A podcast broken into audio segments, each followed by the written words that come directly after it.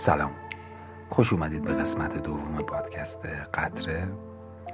تو این قسمت می‌خوام در مورد هوش مصنوعی و تاثیراتی که می‌تونه توی زندگی کاریمون بذاره صحبت کنیم. می‌دونید توی مدت اخیر موضوع خیلی قابل بحثی بوده. خیلی شدید درگیرش بودن و می‌خواستن از قافلش عقب نمونن. خیلی هم ازش مطمئن نبودن و حس خوبی بهش نداشتن. با یه فاصله ای سعی کردن فقط اخبارش رو دنبال کنن. اینجا می‌خوایم بفهمیم که تهش چی میشه. آیا هوش مصنوعی جای انسان ها رو می‌گیره یا نه؟ فصل یک قطره شماره دو هوش مصنوعی.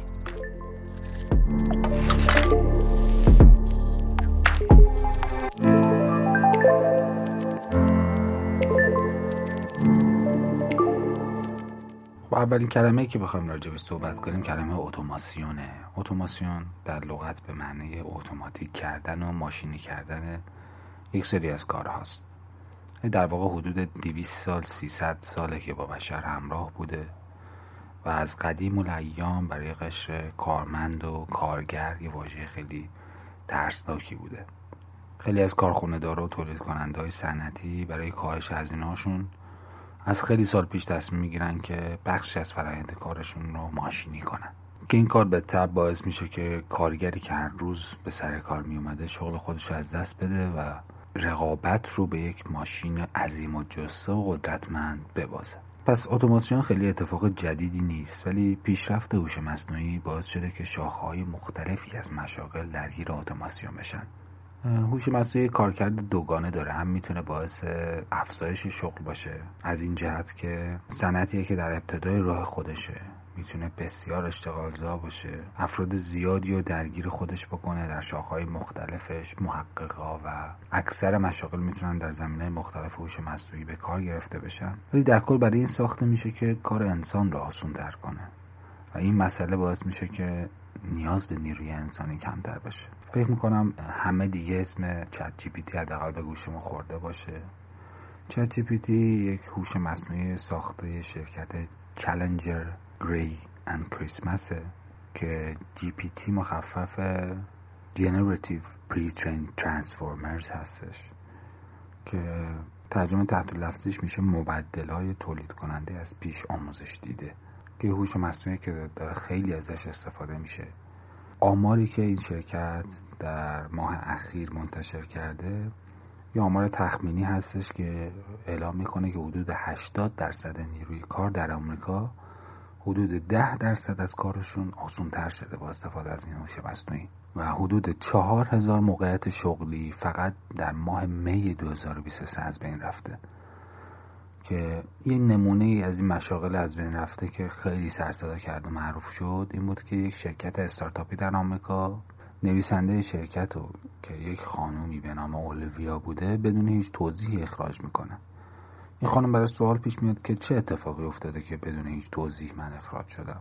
و بعدا در کانال کاری که داشتم متوجه میشه که شرکت از نوشته های قبلی اون استفاده کرده و اونو به یک ربات داده.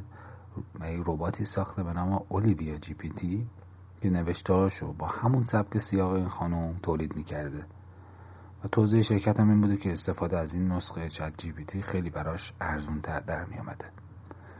با سر صدا کردن این اتفاق انجمن نویسندگان آمریکا دست به اعتصاب می‌زنن و خواهان میشن که مقررات بیشتری در مورد هوش مصنوعی وضع بشه نکته جالب بعد از این اتفاق این بود که یه مؤسسه خصوصی به نام فرانک هاکینز کنن یه مطالعه انجام میده و متوجه میشه که هوش مصنوعی حدود 79 درصد مشاغلی که خانم ها دارن و تحت تاثیر قرار میده و این شغل بیشتر مستعد اتوماسیونن و در مقابل 58 درصد شغل آقایون.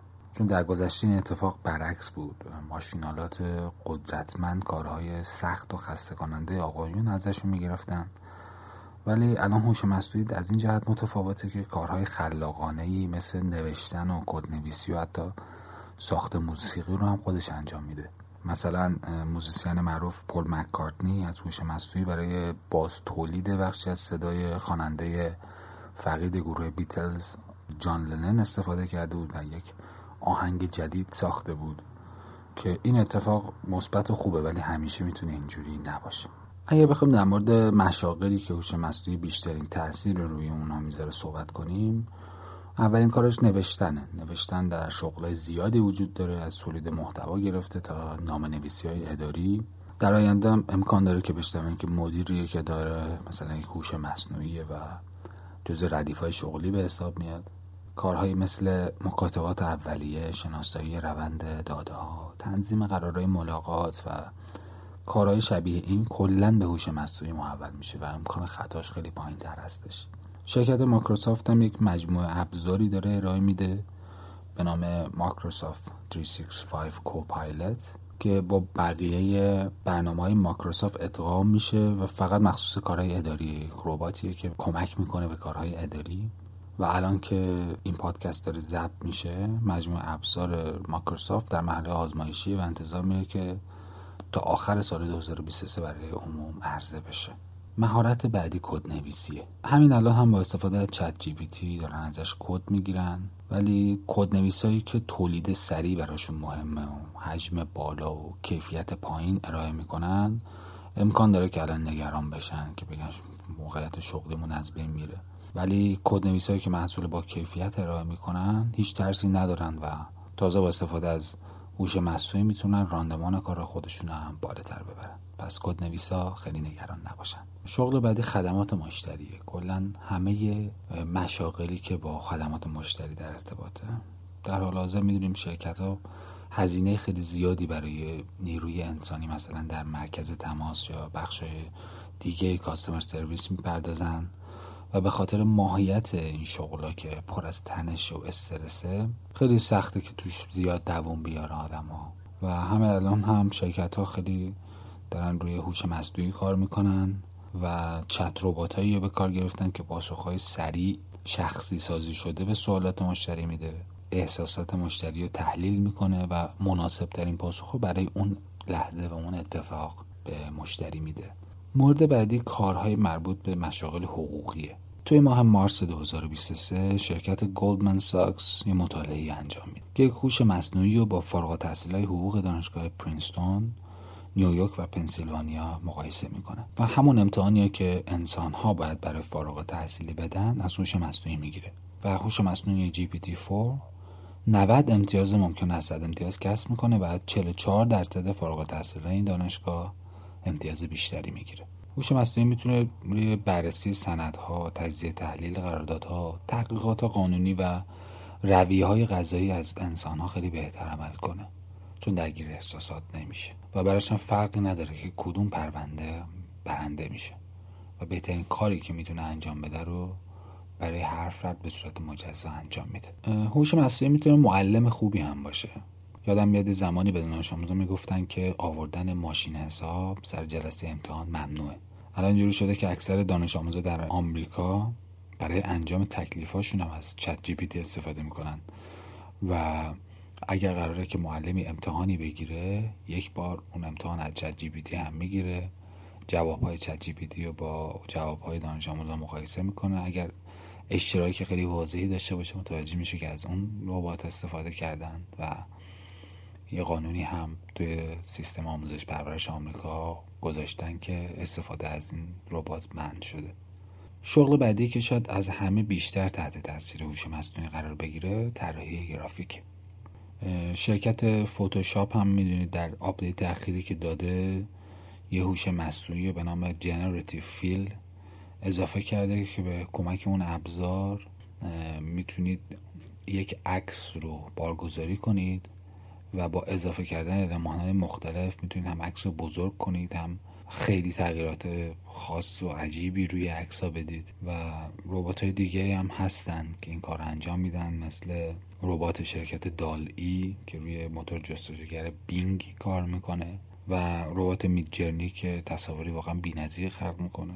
نکتهش اینه که الان با وجود این ربات ها هر کسی که تجربه ویرایش عکس هم نداشته باشه می‌تونه با تایپ کردن یک متن به اون چیزی که می‌خواد برسه. ولی این هم دقیقا مثل کد نویسی کسی که در راه گرافیک باشه می‌تونه با استفاده از این ربات ها خیلی کارشو بهتر هم بکنه. حالا سوال پیش میاد که با وجود این همه پیشرفت در زمینه هوش مصنوعی یا قانونی هم وجود داره؟ در ماهای اخیر رهبرای صنعت هوش مصنوعی به طور خیلی فعالی دنبال قانونگذاری بودن.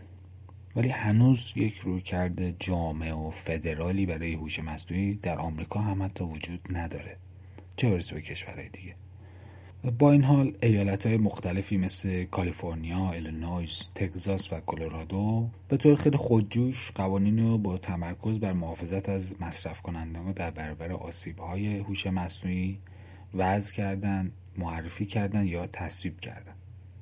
اتحاد اروپا هم همین امسال در شرف تصویبی قانون جامع که نحوه استفاده هوش مصنوعی در کل اروپا تنظیم می‌کنه و این انتظار میره که اولین قانون بزرگ هوش مصنوعی باشه و تا آخر امسال انتظار میره که تصویب بشه. هنوز چند و چون این قانون برای همه ناشناخته است و دنیای ناشناخته ای از حضور روزمره هوش مصنوعی در زندگیمون پیش رو داریم. و خوبه که براش آماده باشیم و راجبش اطلاع کسب کنیم. این بود قسمت دوم پادکست قطره. ممنون که گوش کردید. تا قطره بعد خدا نگهدار.